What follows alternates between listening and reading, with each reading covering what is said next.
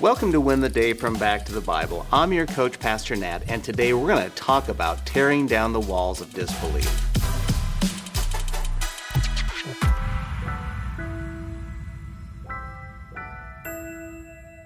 The more I travel, the more I appreciate the work of the construction crews who prepared and built the roads. A number of years ago, for our family vacation, we visited the Black Hills. There is this road that leads to Needles Eye Tunnel. It is a very narrow tunnel that had to be dug out from the rock. Trees had to be removed to and from the tunnel. There was a lot of important work that needed to be done. Now, I don't know who did it, but they were faithful preparing the way while remaining faceless. There was another person who prepared the way for the Messiah while remaining humble. Who is that? Let's turn back to the book of John in chapter 1, beginning in verse 19 for the answer. And this is the testimony of John. When the Jews sent priests and Levites from Jerusalem to ask him, Who are you? He confessed and did not deny, but confessed, I am not the Christ.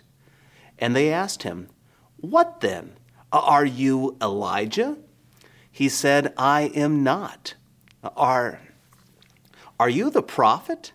And he answered, No.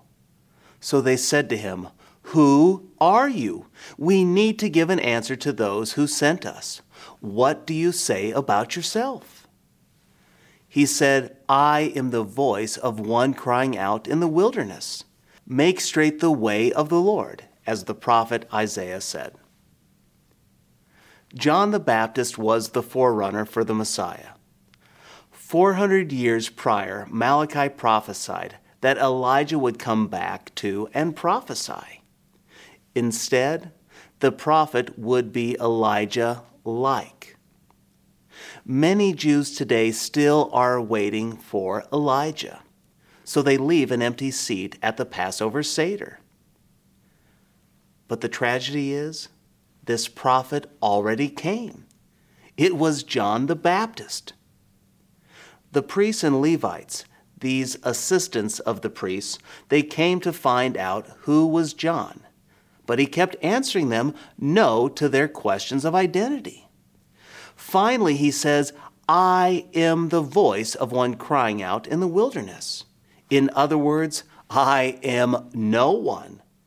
I am a hollow reed for God's word. He is like the unnamed narrator of the story you read or listen to. He was the megaphone for God. He was not an A-lister, and he didn't want to be. And what was his job? To make straight the way of the Lord, just like Isaiah said. But what exactly does that mean? He was to remove the obstacles that prevented people seeing the Messiah clearly and correctly. He was to tear down the man made walls and the walls that Satan had created or ordained. John was sent to shine a spotlight on the Messiah, Jesus Christ. Did you know that this is our job today? That's why this is my challenge for you tear down the walls. Help remove the obstacles so people can see Jesus clearly. We can accidentally or intentionally create obstacles that prevent people from seeing, desiring, or pursuing Jesus.